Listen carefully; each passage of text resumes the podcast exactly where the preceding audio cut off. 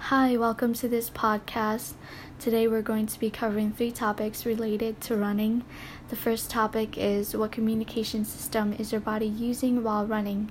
While running in the nervous system, the somatic system relay information between the skeletal muscles and central nervous system, also called the voluntary motor system, which is moving your legs.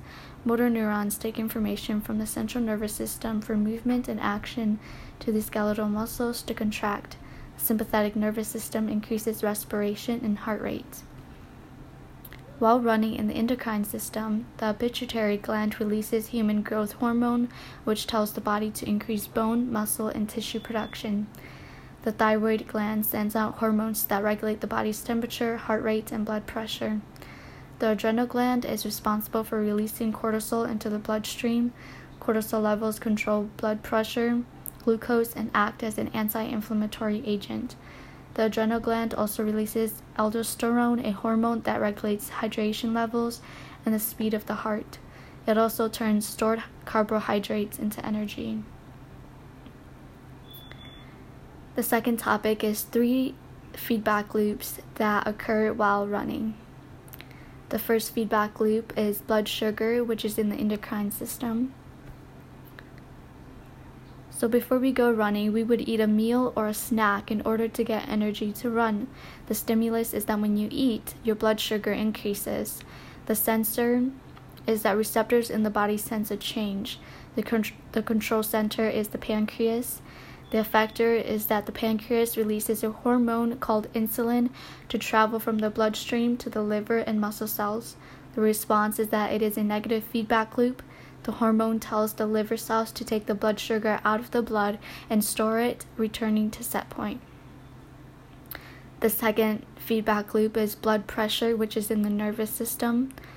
The stimulus is that you would have a high blood pressure while running.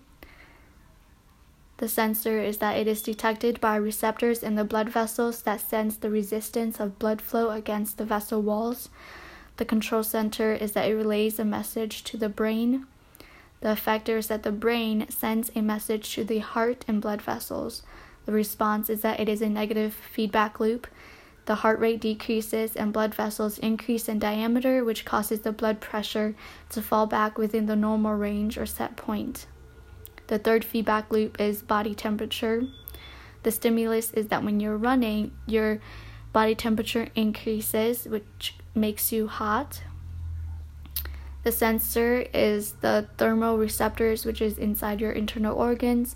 It detects a change in body temperature. The control center is the hypothalamus in the brain. The effector is the blood vessels and sweat glands. The response is that it is a negative feedback loop. Winding of surface blood vessels increases the flow of heart the increases the flow of heat to the skin and gets flushed. Sweat glands releases water, which is your sweat, and evaporation cools the skin. The third topic is movement that is occurring while running. So, muscle contraction is occurring while running.